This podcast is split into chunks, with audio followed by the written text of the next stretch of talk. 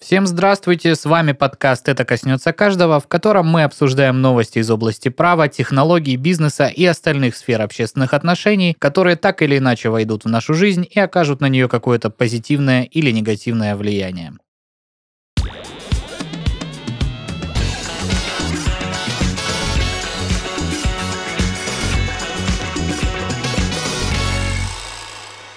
Господа, ну что, я вас приветствую, как всегда, в студии. По традиции, здравствуйте, здравствуйте. Да, Денис Беседин. а, Павел Мишаченко и... и Игорь, Игорь. Юрьевич Шесточенко. Да, добрый день. А, Добрый Или вечер. день. А, Вечер, э, любое э, приятное для вас время, когда вы слушаете этот подкаст. А, Оно хорошо. Ну что, Может я быть, надеюсь, э, э, что вы все живы-здоровы и находитесь в стабильном эмоциональном состоянии, несмотря на весь эмоциональный фон, который Пытается подорвать стабильное эмоциональное состояние. Безусловно, Мгм. да. Но мы целом продолжаем ведение, я не знаю, как запись, что продолжаем деятельность по записи этого подкаста, несмотря ни на что. Вот, поэтому предлагаю сегодня поговорить о каких-то вещах, которые происходят. Все равно так или иначе жизнь не останавливается только на всем известных происходящих сейчас событиях, поэтому давайте э, как-нибудь что-нибудь обсудим сегодня. Ребята, друзья мои,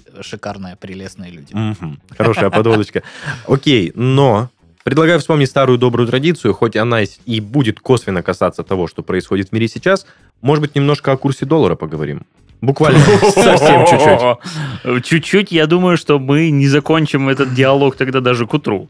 А, Ну, слушайте- сто- 118 на бирже. Э, Поправь меня, если я в чем-то не прав, но мы же ждем открытия московской биржи фон- Она открыта, фондовой, все, валютная открыта. ты можешь торговать. Э, валютная, а фондовая, которая тоже влияет на всю эту Слушай, движуху ну, и показывает. она, понимаешь, как нельзя торговать, по-моему, российскими акциями. То есть ты вот сейчас, если зайдешь через любую там приложуху, то ты можешь попродавать те акции, которые у тебя были, иностранные, купить их Мгм. даже. То есть Сбер, Лукойл, Газпром, оно не прокатывает. Не прокатывает. Могу даже сейчас проверить. Давайте чуть-чуть проверим. Факт-чекинг. Прямо онлайн, э, непосредственно в момент записи подкаста. Что, что хотите приобрести, парни? Э, Именно из российских компаний? Ну, вот сейчас я проверю, допустим, кроксы, которые сегодня ушли, нормально покупаются, продаются. Слушайте, знаете, что самое обидное? Что эм, акции-то всего мира растут, ну, то есть находятся в плюсике. А вот э, опускаешься в самый низ и видишь, ну, допустим, Тиньков, торги временно приостановлены. Ну А, вот Сбер, который э, упал до одного цента за акцию, как, какая сейчас стоимость Щас. актуальна? Он упал не за акцию, а за какие-то расписки. Это тоже нужно, ну, понимать. Э, Нет, Сбер нельзя ни Сложно. купить, ничего Даже не цена продать. не, не отображается, да? 131 рубль, но это на дату закрытия, там, на 20 какое-то это число. Окей, окей. Можем ли мы как-то предполагать, что курс доллара стабилизируется и станет как да, вы прежде? знаете, он уже стабилизировался. Как прежде, не знаю, но как по мне... Стабилизировался на не очень приятных для нас Понимаете, величинах. тут вопрос в том, что сейчас доллар не достать еще по причине... э, Его отсутствия, собственно. Физически не возят, Физически, да. физически не возят. Но не знаю, кому от этого плохо, но, блин, да, бумаги нет. Я так понимаю, что от этого сильнее всего пострадает некий серый сектор экономики, где там телефончики, айфончики ввозились через границу, там покупаясь в Турции, скорее всего, за наличку. Хотя черт его знает, как оно там было по правде, но если вы приходили раньше в любой серый магазин, они говорили, что так, через карточку будет там на 2-3% дороже. А, То есть, соответственно, но они же выбивали чеки. Скорее всего, они просто брали с тебя деньги за эквайринг. Да, так и есть. Не знаю, я могу одно сказать, что да, пострадают, конечно, от этого все, но я не знаю, что сказать. Ну, блин, не первый раз.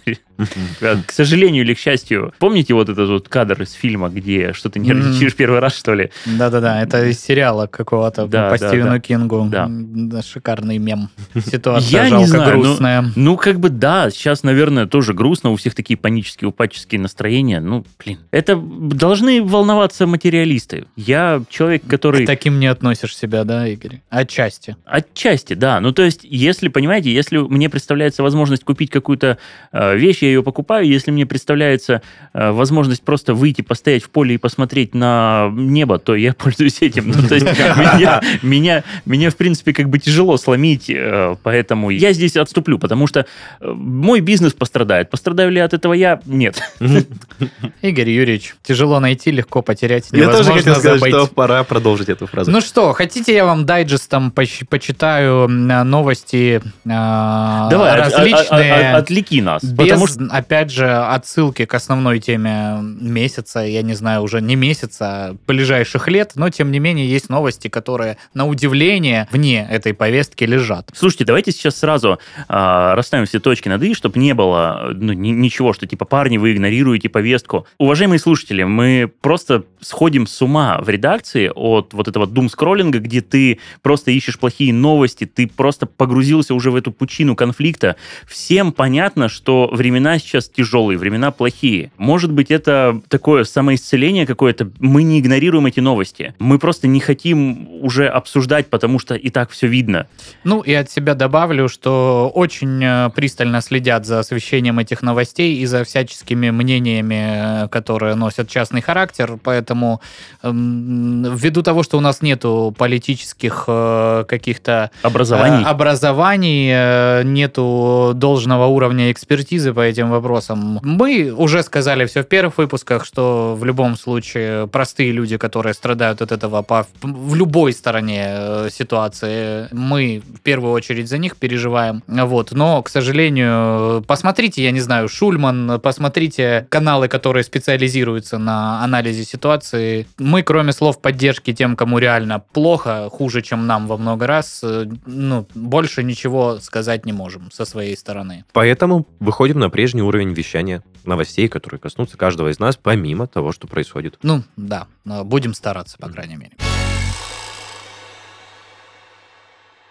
Так вот, э, некий дайджест правовых новостей. Президент России э, подписал закон о защите детей от педофилов. Документ опубликован на портале правовой информации. Погоди. Не А, то, чтобы мо- у нас в России до этого не Вот, защищали всё, детей от вопросов педофилов. никаких. Просто, э, соответственно, это нормативно-правовой акт, который ужесточает эту ответственность и вводит соответствующие поправки в Уголовный кодекс и подзаконные акты, которые регулируют там следствие, дознание и так далее. Собственно, что изменилось? За укрывательство тяжких преступлений против детей будут давать до года колонии, то есть это непосредственно не людям, которые осуществлял Которые действия, скрывают непосредственно. ну да, то есть э, вот эти все э, отвратительные истории про то, когда там один из супругов знал, допустим, и ничего не делал, или там какие-то знакомые знали, ну то есть все, что связано с э, замалчиванием и утаиванием подобных деяний, теперь тоже уголовно наказуемо. А также наказание за преступление против половой неприкосновенности детей с использованием интернета увеличит с 5 до 6 лет колонии. Также увеличат наказание для ранее судимых за педофилию. Если педофил занимается воспитанием или образованием, живет с детьми или защищает их интересы, это отягчающее обстоятельство. То есть Его отстранят просто от всего, и- да?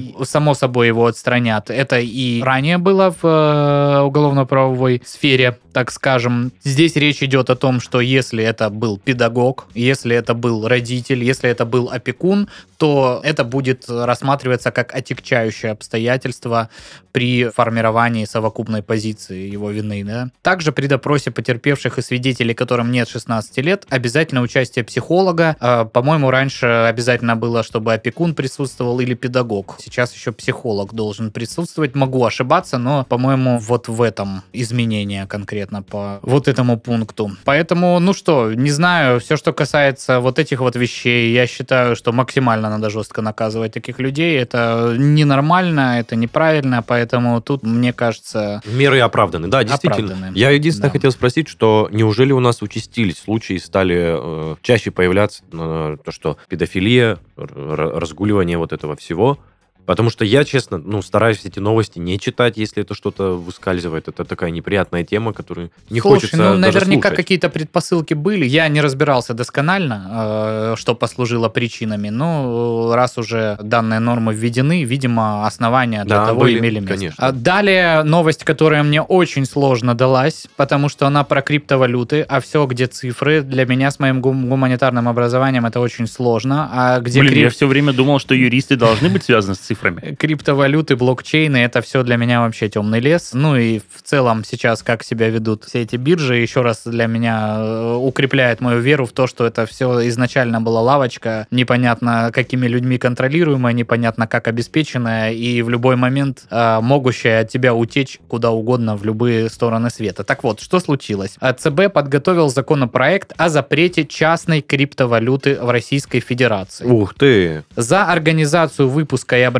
таких денег предусмотрены штрафы до 1 миллиона рублей. Регулятор направил законопроект в Министерство финансов. Законопроект устанавливает запрет на организацию выпуска, выпуск, организацию обращения частной цифровой валюты на территории Российской Федерации, пишут авторы законопроекта в пояснительной записке. Запрещается также создавать юрлица и действовать физлицам, которые организуют выпуск или обращение частной криптовалюты на территории России или за пределами РФ. Центробанк хочет ввести запрет на информацию о частной криптовалюте и ее выпуске в Российской Федерации. Регулятор также планирует запретить любым финансовым институтам, в том числе субъектам национальной платежной системы, владеть частными криптовалютами. Тем, кто нарушит закон, Центральный банк предлагает ограничивать возможность делать переводы и получать платежи. 15 февраля первый зампред Банка России Владимир Чистюхин заявил, что неквалифицированные инвесторы не должны иметь никакого отношения к криптовалюте на территории России.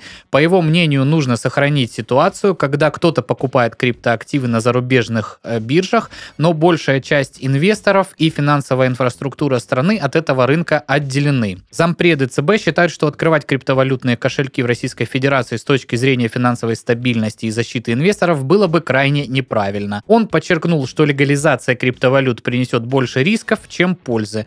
Например, э, такой, как налоговое отчисление. Правительство поддержало концепцию Минфина, которая предусматривает идентификацию покупателей криптовалют и контроль за операторами платежей. Минфин предлагает проводить операции с криптовалютами через российские банки, ввести идентификацию владельцев кошельков, разделить инвесторов на квалифицированных и неквалифицированных. Работу криптобирж разрешат в стране, если они откроют представительство. Частная криптовалюта – это любая криптовалюта, которую выпускает не государство. К ней относятся и наиболее популярные э, монеты, так называемые, в том числе биткоин, эфириум и так далее. То есть э, речь идет э, о том, о чем уже давно обсуждения ведутся. э, Пора регулировать да, криптовалюту. рынок крипты. То есть э, я перечитал несколько раз, многого все равно не понял. Я понял одно, что так или иначе это идентификация пользователей, и это все операции так или иначе с участием какой-то финансовой организации в виде банка. То есть это, ну, по сути дела, те же самые транзакции.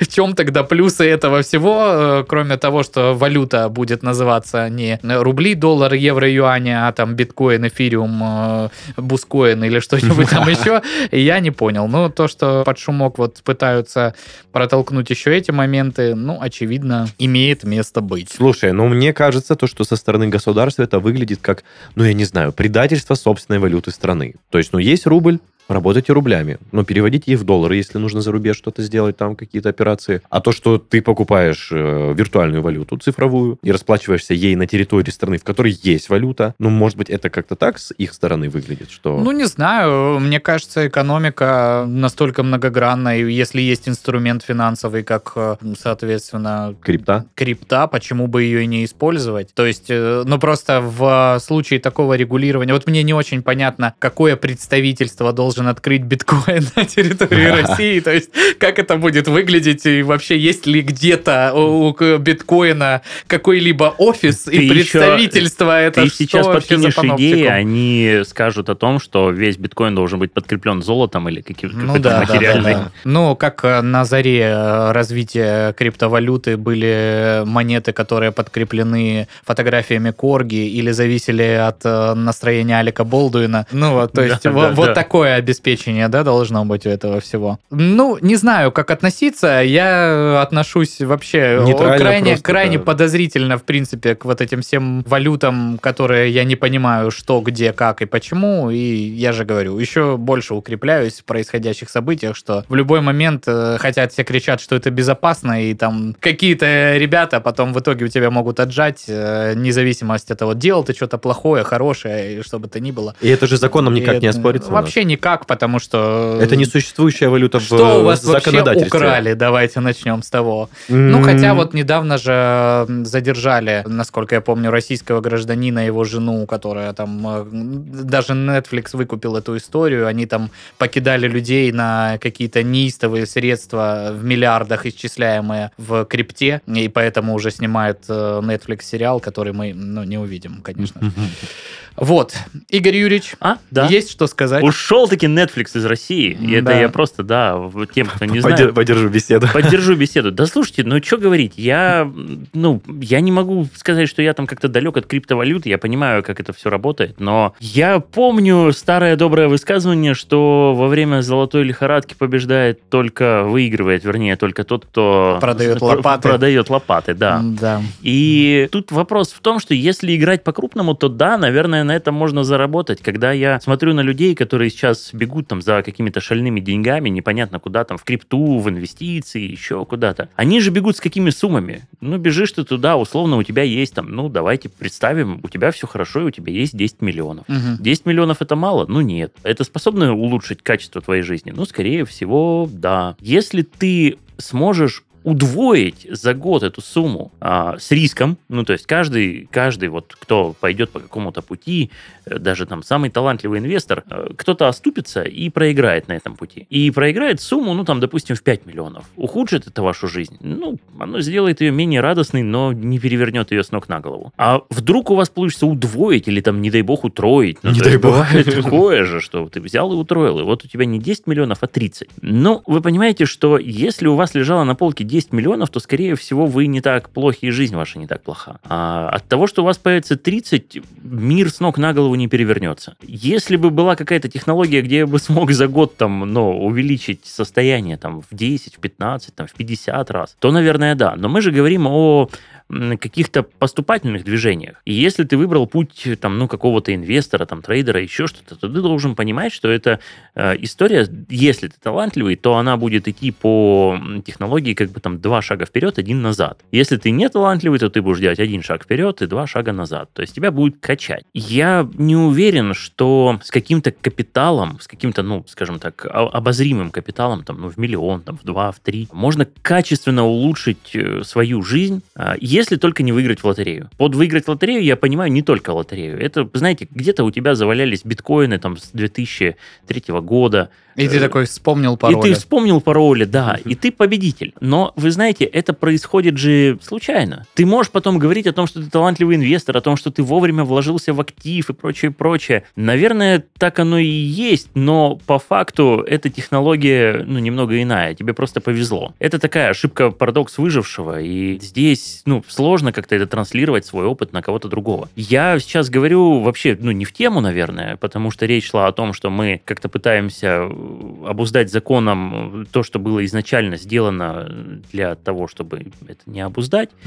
Но вы понимаете, что сейчас идет речь о том, что США тоже хочет как-то наложить свою лапку на, э, на криптовалюты, чтобы помешать России использовать крипту для обхода всех вот санкций и прочее, прочее. Сейчас просто то время, когда государства не позволят, вы же понимаете, что государственные машины это как бы там 200 с лишним э, государств на планете, которые э, хотят контролировать то, что им принадлежит. И вот это высказывание «власть народу, у меня биткоин», их как бы, ну, оно им поперек горла. Понятно, что будут те, кто это будет легализовывать, и будут они это делать только вот, вспоминая ту поговорку, что не можешь победить возглавь, а будут те, кто будет запрещать. И в итоге, ну, я больше чем уверен, рано или поздно любой крупной валюте придется как-то ну, легализовываться, что ли. То есть рано или поздно, когда любому государству или любой государственности будет исходить, ну, скажем так, какая-то угроза, она будет с этой угрозой бороться. Пока что есть вещи поважнее, пока что есть законы понужнее. Я думаю, что будут принимать их. Как только в крипте увидят какую-то лазейку, Как только в крипте увидят какую-то угрозу государственности, то есть вот угрозу именно ну, правительству, скажем так, что оно может потерять контроль над э, происходящим из-за крипты, ее же сразу будет запрещают. прикрыто, да. И все же будет прикрыто. Ну и всем это понятно, что э, пока что эта игрушка, пусть даже игрушка дорогая, пусть даже игрушка там с ненормальным, с ненормальной капитализацией, но это игрушка. И э, вы же понимаете, насколько легко это все дискредитировать э, даже ну, в головах людей, даже тех, кто этим занимается. То есть пару там хороших встрясок, ну я уж ну, не уверен, что это там смогут как-то легко взломать, но пару вот каких-то событий, и доверие чуть подорвется. И как только... Вы, вы же понимаете, что это, это такая штука, как, как правильно сказать, где у тебя круговая порука, и если там кто-то первый там сейчас сдастся в этой крипте, то она полетит вниз, потому что просто ничем не обеспечена. Все. Да, это в Когда, в когда говорят о том, смысл. что там и рубль, и доллар ничем не обеспечены, они обеспечены хотя бы какими-то государственными гарантиями, что если ты будешь умирать, то твое государство тебя подлечит. А, Может быть. Может быть, да. Тут сложно судить, но мне почему-то кажется, что даже в самой упаднической валюте мира она хоть немного чем-то да подкреплена. Хотя бы есть кого спросить. Хотя бы есть кого спросить, да, да. Ну, даже не то, чтобы спросить, по- поинтересоваться. А что там, пацаны? Слушай, а Игорь так подтолкнул хорошую тему, что мы в целом не рассуждали о безопасности самих людей, самих пользователей этого биткоина. Может быть, как раз-таки Центральный банк и заботится о том, чтобы они не просрали Да нет, свои Безусловно, это все деньги. под данным Кон- флагом и конечно, делается. Конечно, но- конечно, конечно, Центробанк только и делает, что беспокоится о том, как же сейчас держатели биткоина, о бог мой. Ай-яй-яй-яй. Давайте подрегулируем это. Ладно, предлагаю с биткоином пока отложить, да, ситуацию, потому что нам не горит. Не горит, Денис, тебе как? Не горит пока Мне биткоин? пока не Ну, говорит. Я бы майнинг ферму бы открыл, Э, конечно, но... Последнюю новость вам прочитаю. Мои маленькие любители различных реестров. Да, Э, она ничего, опять что? Ну не сейчас же. Да. В России появится единый реестр физических лиц иностранных агентов. Э, Комитет Госдумы по госстроительству и законодательству одобрил поправку, согласно которой в России будет создан единый реестр сведений о физлицах, которые являются инагентами или связаны с инагентами. Что? Э, Включаться в единый реестр будут также граждане, которые были работниками или членами некоммерческих организаций инагентов, общественных объединений инагентов. Отдельно указывается, что в реестр подлежат включению учредители, руководители и работники иностранных средств массовой информации, выполняющих функции иностранного агента.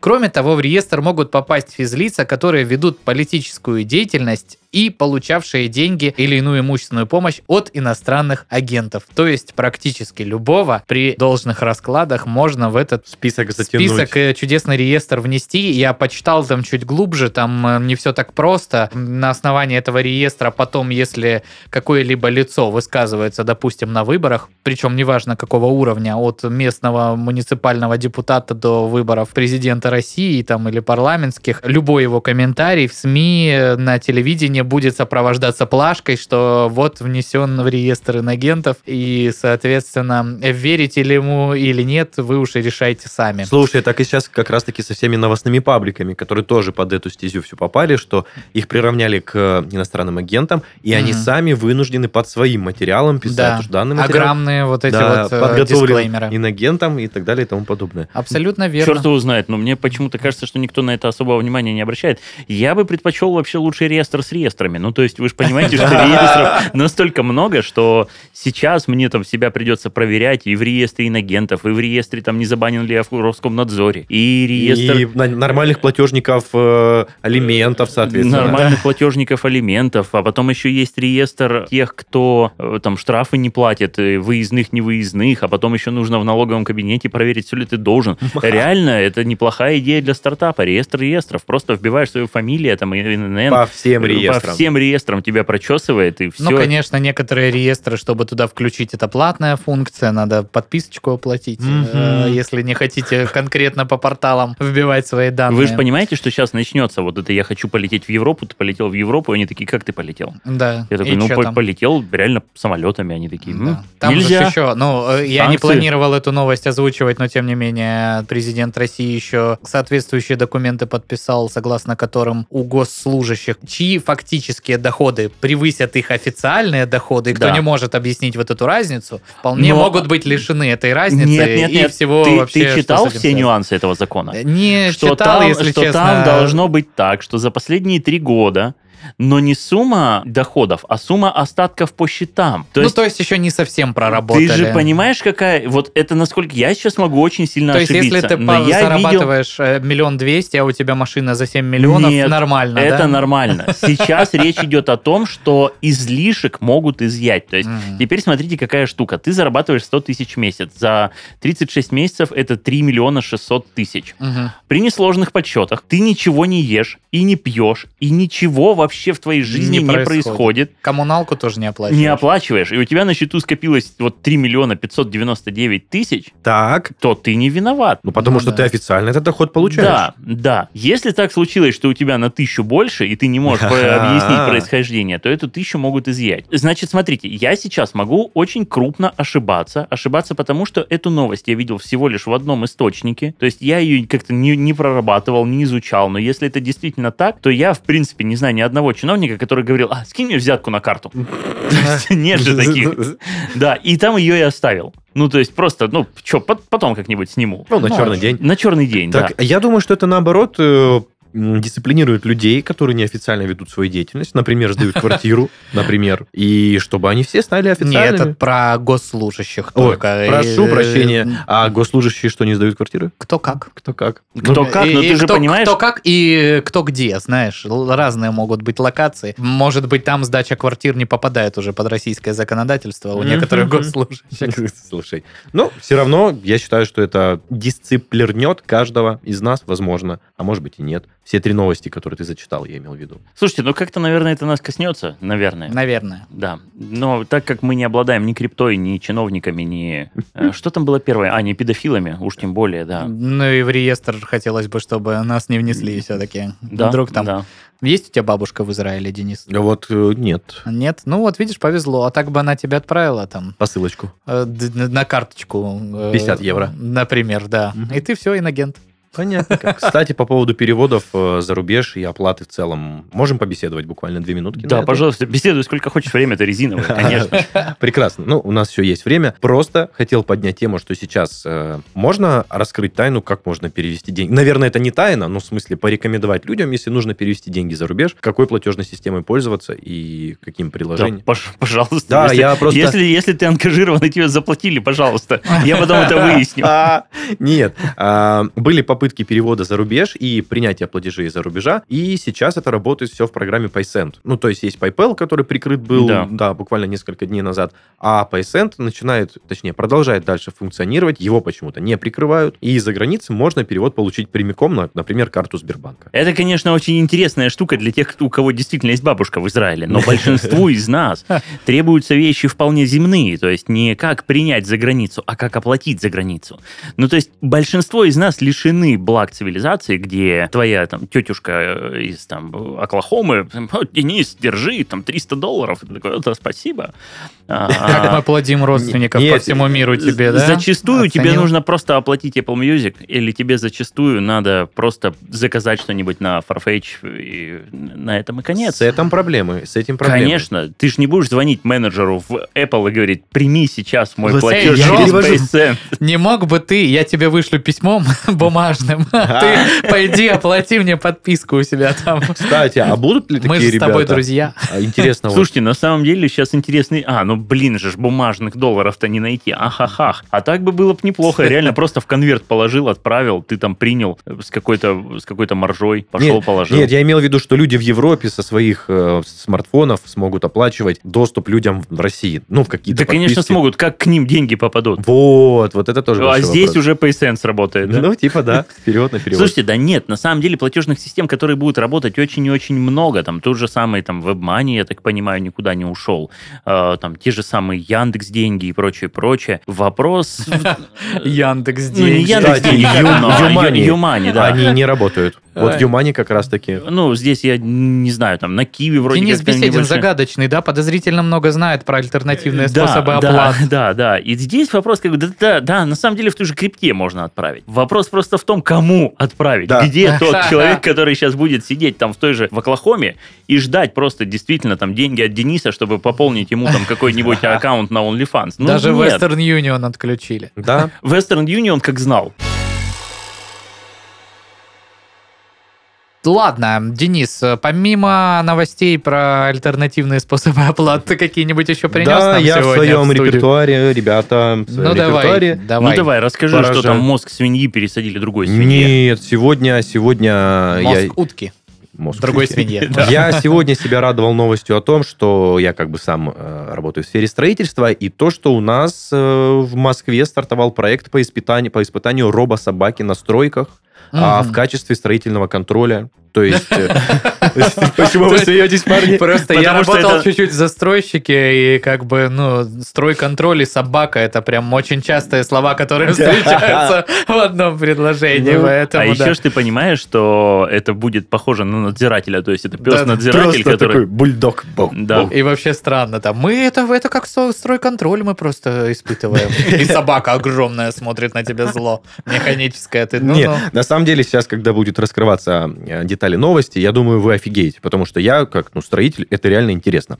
Итак, на площадке строительства медкластера Сколково в Москве стартовал пилотный проект по испытанию робота-собаки. В течение года будут проводиться тестирование и оценка опыта использования, после чего примут решение о возможном полноценном внедрении. Основная область применения робособаки – это контроль соответствия построенного объекта проекту, контроль соблюдения техники безопасности на площадках и проведение различных измерений. По словам руководителя Департамента строительства Москвы Рафика Закрудинова, территория международного медицинского кластера определена правительством как пилотная площадка для опробования новых технологий информационного моделирования. Все объекты э, проектируются только в BIM, это Building Information Modeling. Робот формирует область точек, облако точек внутри строящегося здания, а затем формирует цифровую модель, которая составляется с BIM-моделью. То есть он в своей голове видит, что должно быть, сопоставляет то, что уже построено, и понимает, есть ли отклонение от проекта Круто. уже на стадии, ну, например, фундамента или, или даже котлована, Мгм. например. А это позволит выявить различные отклонения от утвержденного проекта. Ну и руководитель Департамента строительства Москвы заявляет, что для использования такого робота необходимо формирование проектной документации в электронном виде,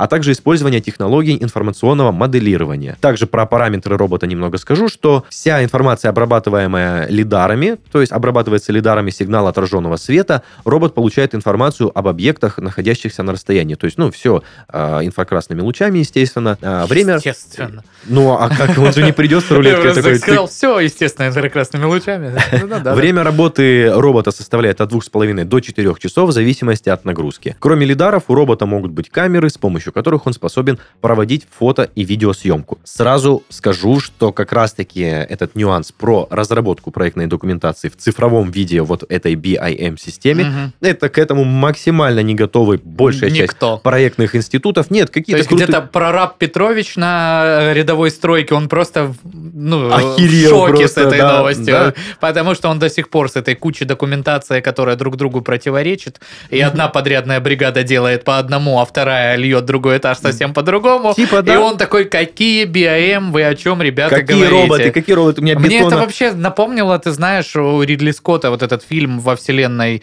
э, «Чужих. Завет» А. или как там. И там была вот такая вундервафля летающая, которая с инфракрасным лучом залетала в пещеру и э, отражала там все и строила для них карту, что там где. Ну, вот, типа, э, примерно, примерно то же самое. Что-то плюс-минус. Но меня просто очень эм, интересует дальнейший процесс. То есть, окей, собака, э, стройконтроль, выявила отклонения. Да. Она передает их дальше. Как вот э, как это аргументируется? Хотя, Да. хотя в целом это основание для выхода какого-то специалиста, например, геодезиста, который сразу Да. сделает измерения. И, ну, слушайте, я считаю, что это на стадии реально какого-то фундамента можно выявить отклонение от проекта, что конструкция будет наклонена или сдвинута Мгм. в сторону. Ну, то есть, я считаю, это классная затея. Ну, это же все приведет к э, удорожанию проектных работ. Вот, по я сути не закончил дела, эту да? мысль. Мы начали с того, что максимальное количество проектных институтов не готово разрабатывать проектную документацию в электронном виде. Насколько это дорого будет стоить? То есть Да. это, естественно, для официалов покупка этой лицензии на э, Ну подожди, давай зайдем еще дальше. Чтобы, скорее всего, делать эту информацию в электронном виде, нужны? Принципиально другие специалисты, которые будут э, иметь образование не только э, теоретическое, инженерное, да, там классическое, советское, Так. а, но и понимать Информатику нужно в, будет учить, да, получается. информационном комплексе и подстраиваться под эту программу, которая, скорее всего, будет апгрейдиться прямо в процессе ее использования, ну, как любой Нет, программный слушай, комплекс. а, эта программа существует уже давно, на самом деле. Я думаю, Мгм. что процесс заливки в голову собаки и вот взаимодействие этой программы с самой, собственно, собакой, вот там, наверное, могут возникнуть какие-то проблемки. Я так думаю. Ну, блин, Но, тем не менее, я, Интересно. я клоню к тому, Интересно. что а, меньше людей будет задействовано в контролирующем процессе. Мгм. А, это уже хорошо, потому что, ну, как бы... Ну, то есть, условно говоря, этот вот программный роботизированный комплекс в виде собаки Мгм. выявляет, что что-то danger, danger, high voltage, человек, иди сюда, он приходит, они проверяют А он данные. такой, кинь палку, кинь палку. Дай мячик, дай мячик. Он проверяет, правильно ли все это посчитано, нет ли отклонений каких-то в программе. И если действительно они имеют место быть, то уже человек как венец эволюции разбирается. Соответственно, что же с этим дальше делать? Ну, уже вот эта вот бюрократия вся эта пошла. Ну, давайте акт составлять. Конечно, конечно. Значит, комиссия, комиссия. Все, давай. Какая марка бетона была? И Что ты погнали. мне рассказываешь? Песок, он сыпется.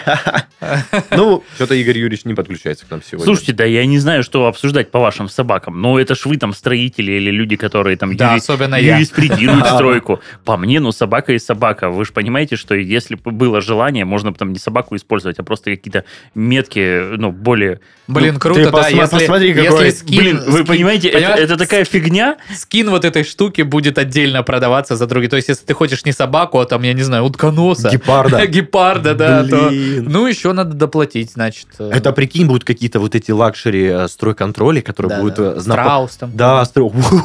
Strauss.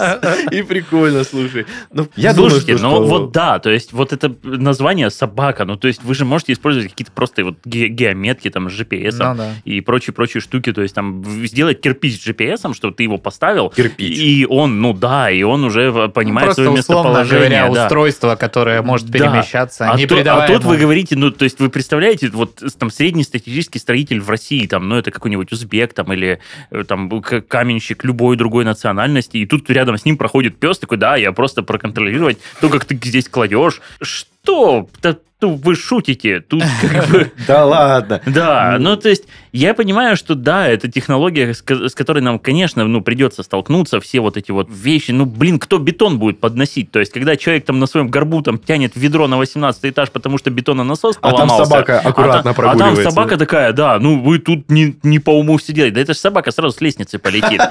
Ну, то есть, ты понимаешь, что да, я видел такие истории, когда там, ну, бетономешалка приехала, насос не работает, там, 14 этаж, ну, а что делать? Ну, берут там реально ведра грузят и эту бетономешалку там растаскивают, там, 100 человек просто конвейером по лестнице. И тут пес такой, «А, надо проконтролировать, как вы тут кирпичики кладете. Нет, ну у тебя странные понятия о проверке с э, стройнадзора стройки. Это же не, не совсем неожиданно происходит. Это запланированное все. И я думаю, как раз-таки в такие дни на 14 этаж ведра с бетоном поднимать не будут. Ну, ладно, пусть Да. так.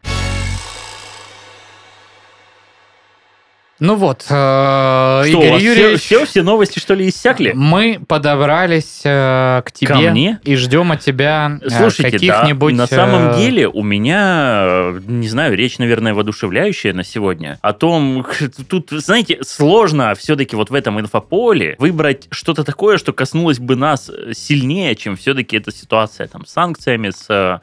Спецоперацией. Я, да нет, спецоперация, это, ну, она отдельная, и я же говорю, я своими глазами не видел и, дай бог, не увижу, поэтому судить не буду. Я вижу что? Я вижу чуть небольшое подорожание продуктиков, я вижу инфляцию, и я вижу исход брендов. И это то, что коснется каждого. То есть, наверное, это та реальность, которой нам нужно будет привыкать, жить еще какое-то время. Я, наверное, чуть окунусь в теорию построения цен, чтобы люди не думали, что сейчас там все подорожает. Безусловно, будут вещи становиться дороже, но а, есть все-таки, как бы вы к нему ни относились, то самое пресловутое импортозамещение, есть вещи, которых э, доля импортных материалов, ну, не маленькая, но я приведу вот на примере, к которому я близок. Я связан с мебельной фабрикой, и, естественно, очень многие комплектующие приходят со всего мира. То есть это ламинат, а, Фурнитура какая-нибудь. фурнитура, да, ламинат и МДФ, из которого все это делается. И вы знаете, вся эта, ну, как ламинат, сейчас люди подумают, что это половая доска. Нет, Мгм. это ламинированная ДСП, то есть вот тот вот мебельный щит, из которого а, там делается большинство э, изделий там в Икее. Там, Вот как у- раз таки я подумал, что ламинат это напольное покрытие. нет, ну вот, вот стол, за которым мы сидим, это как раз-таки вот то самое ЛДСП, то есть это ламинированная древесно-стружистая плита. Которая здесь у нас пилится, и Э, дальше... Вот, вот, она пилится, она пилится и у нас, она пилится много где в мире, и в том числе там, ну вот один из там э, одна из фабрик, это там немецкий Кроношпан, где реально люди все делают в Европе. Естественно, при поднятии цены евро поднимается и цена материала. Никто не будет там датировать, никто не будет говорить, что, о, ребят, сейчас, конечно, мы вам, вы же из России, сделаем скидку. Нет, обычный рынок.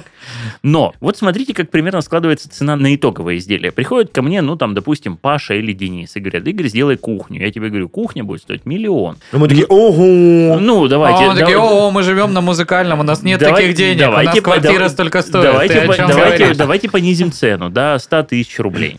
Так, Вот. Приемлемо. Да. Нормально. Из Это них вы понимаете, вот, вот, вот, да, вы понимаете, что, допустим, 100 тысяч рублей это 100% от стоимости, и вы покупаете ее за 100%. Но так уж случается, что в нашей стране есть НДС 20%. Мгм. И если мы вычитаем из этой, давайте сейчас ну, не вдаваться в, в какие-то там сложные формулы, а будем все считать вот просто поверхностно плюс-минус несколько процентов. Согласны? Вот, значит, мы уже имеем а, сумму там 80% или 80 тысяч рублей. Мгм. Здесь все еще расположена, ну, какая-то какая цена, то есть, какая, вернее, за- заложена э, стоимость материалов вот в эти 80 тысяч. Но, Мгм. помимо этого, производство работает на электроэнергии. Да. И, естественно, за нее нужно заплатить. И, естественно, это тоже находится в цене изделия. Как вы понимаете, производство мебели – это сложный процесс. И там есть, э, допустим, оплата ГСМ для доставки там, той же фурнитуры или до, до доставки того, той же мебели вам домой. Расходные материалы какие-то. Ну, вот давай их пока не трогать. Мгм. Это Хорошо. рабочая сила, это Да. налоги и прочее, прочее, прочее, прочее. Это маржинальность, чаще всего там в районе каких-то 5-7%, не больше. А, это оплата э, лизинга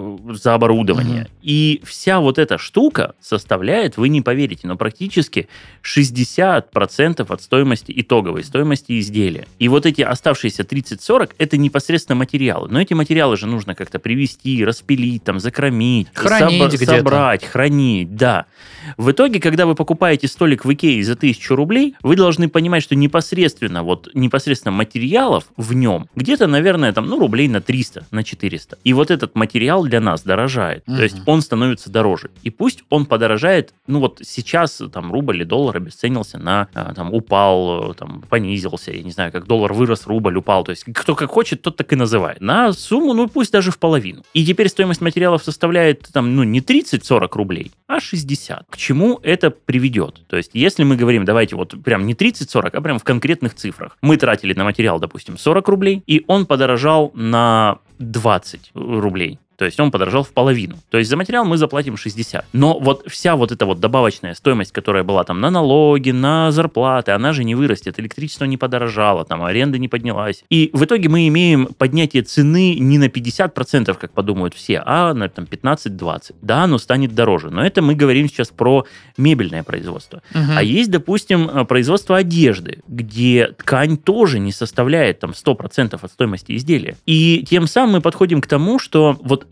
инфляция, которая возможна при там, просто чудовищном падении доллара, она не будет столь разрушающей, как все думают. То есть тот же а, iPhone, который вы покупали за 100 тысяч рублей, если вы посмотрите, то у вас в чеке написано, из них НДС 20 тысяч рублей. То есть уже iPhone стоил 80, если выкинуть оттуда налог. И э, от того, что доллар там падает у нас э, как-то крайне сильно, iPhone не будет стоить 200 тысяч. Он где-то где придет там к стоимости там 100, там 30, Но- но ведь 140. Сейчас он стоит стоят 250. Сейчас, сейчас, во время паники, вы же понимаете, что вот э, время, Спекуляции, да. время, время штормов лучше Ну да. всего пережидать в бухте. Ну, то есть только сумасшедший кинется покупать сейчас iPhone за 200 тысяч в надежде на то, что завтра он будет 300. Да будет он когда-нибудь 300, ребят, но Ну, тот, ли, сейчас, тот ли это да. актив, который вам будет греть душу? Мгм.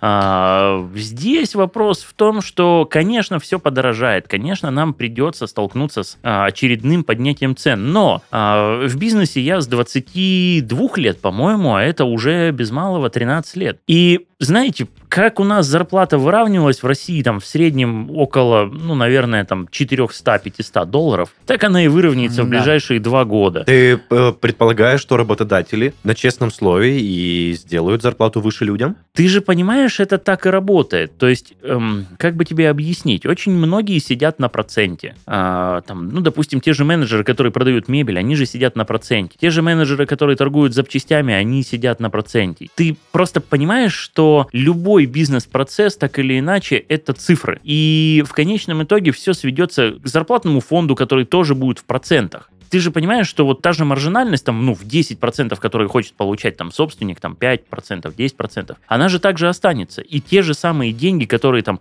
условно, там, у кого-то это 10%, у кого-то там 30%, там, в услугах это 90%, будут уходить в зарплатный фонд. Ну, то есть это, это так и произойдет. И ситуация, рынок выровняет. То есть это понятно, что хотелось бы, чтобы это произошло быстрее. Но по моему опыту, обычно после вот такого падения год-два и зарплаты возвращаются. Вот сколько, сколько бы вот веревочка не вилась, я помню, когда, я помню те времена, когда зарплата в Краснодаре была 12 тысяч рублей при средней стоимости доллара там в 26 рублей. Ну вот тебе те же самые 400-500 долларов, там средняя зарплата. Я своим первым сотрудникам платил 8 тысяч рублей, это была неплохая зарплата, там еще вот когда там 12-13 лет назад. Это была средняя, наверное, по городу, и в ней не было там ну, ничего неадекватного. Я помню, что свою первую работу я получал там на зарплату около там 5 или 6 тысяч рублей, это тоже были, ну, как бы деньги, на которые можно было жить. Когда я съезжал от родителей, мне было 19 лет, э, я снимал свою первую трехкомнатную квартиру за 9 500. Ты посмотри, как он И- громко об этом заявляет. И это,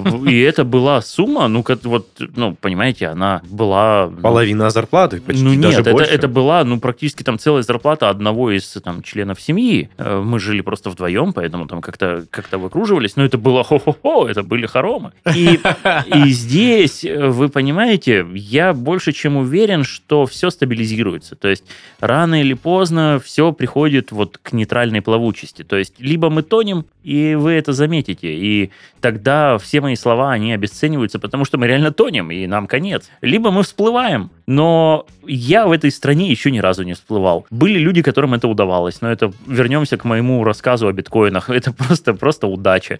То есть, да, там у кого-то есть план. Ну да, кому-то становится лучше, кому-то становится хуже, но вы понимаете, я сейчас говорю не о вот этом медленном росте, где ты получал там 100 тысяч, а спустя там 5 лет стал получать там 500 тысяч. Я говорю о том, что э, ты получал там 100 тысяч, а завтра ты начинаешь получать там 80 миллионов э, там в, в месяц, условно. Ну да. Да, это то уже есть- больше про обесценивание идет. Э, наверное. Нет, нет, это не про обес- а про то, ну вот, я, я сейчас говорю о том, что мы все медленно будем вот опять приходить вот к Ага. этой зарплате там в 400-500 долларов, опять произойдет какой-то очередной виток, какой-то очередной кризис, где-то станет плохо. Я уже вот настолько не то чтобы преисполнился, то есть вот сейчас, когда начался вот этот вот кризис, блин, хорошо, снова. Ну то есть я, я в принципе не помню, когда я работал не в кризисе. Я знаю, что хотел сказать. Немножко, скажем так, противоречие твоих слов. Сколько бы вопросов не было к нашему государству, руководству и прочее, прочее, мне кажется, то, что, несмотря ни на что, какой-то план да есть. То есть, чтобы страна не погрязла... Нет, Ну, ты, ты- ты я- зря так думаешь. Ну, Я, по крайней мере, на самом деле, тешу этим. На самом деле, конечно, есть эти планы. Вопрос только в том, что если бы все планы 100% срабатывали, то у нас бы была уже некая, там, знаешь, меганация, которая бы просто, ну, всех бы поработила. Такого нет. То есть я думаю, что планы есть. Вопрос...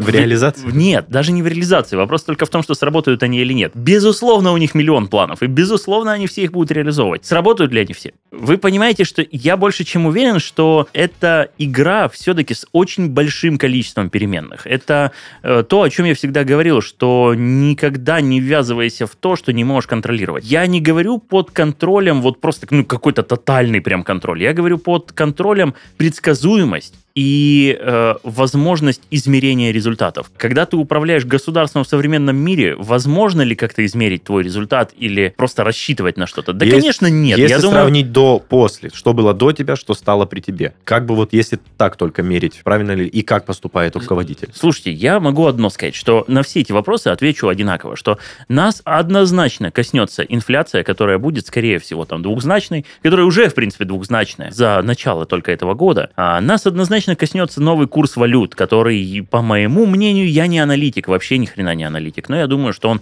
должен где-то стабилизироваться на 100-110 рублях. Понимаете, вот мы, мы когда с вами разговаривали, вот буквально там две недели назад, а курс доллара там 72, там, ну что же, он там 90 не будет, а будет, потому что много переменных, поэтому э, все, что бы я сейчас не говорил, оно не имеет практически ну, никакой ценности, потому что не ясны дальнейшие переменные. Вдруг кто-то применит ядерное оружие, ребят, ну какой тогда доллар, какой же, что там будет? Просто натуральный обмен будет. И вы же понимаете, что ну, в этом случае мы не всплывем. Господа, Да, мы на вот этой прекрасной мысли о том, что есть какая-то тактика, и кто-то ее придерживается, Она есть, и ее, к сожалению, придерживаются. завершить, завершить все-таки э, наш подкаст сегодняшний. Спасибо всем тем, кто его послушал. Э, Добро пожаловать в комментарии, если есть что сказать. Э, Мы, в свою очередь, продолжаем делать подкасты в студии Red Barn, как бы это не было э, Смешно. тяжело, смешно, э, неловко. Ну вот Игорь Юрьевич сидит, улыбается. Хорошо, значит, еще ближайшую неделю, как минимум, Мы будем пишемся. делать. Да. А, Вот, э, с вами были Денис, э, Игорь, Павел. Всем пока. Да, до скорой Спасибо, встречи. пока-пока.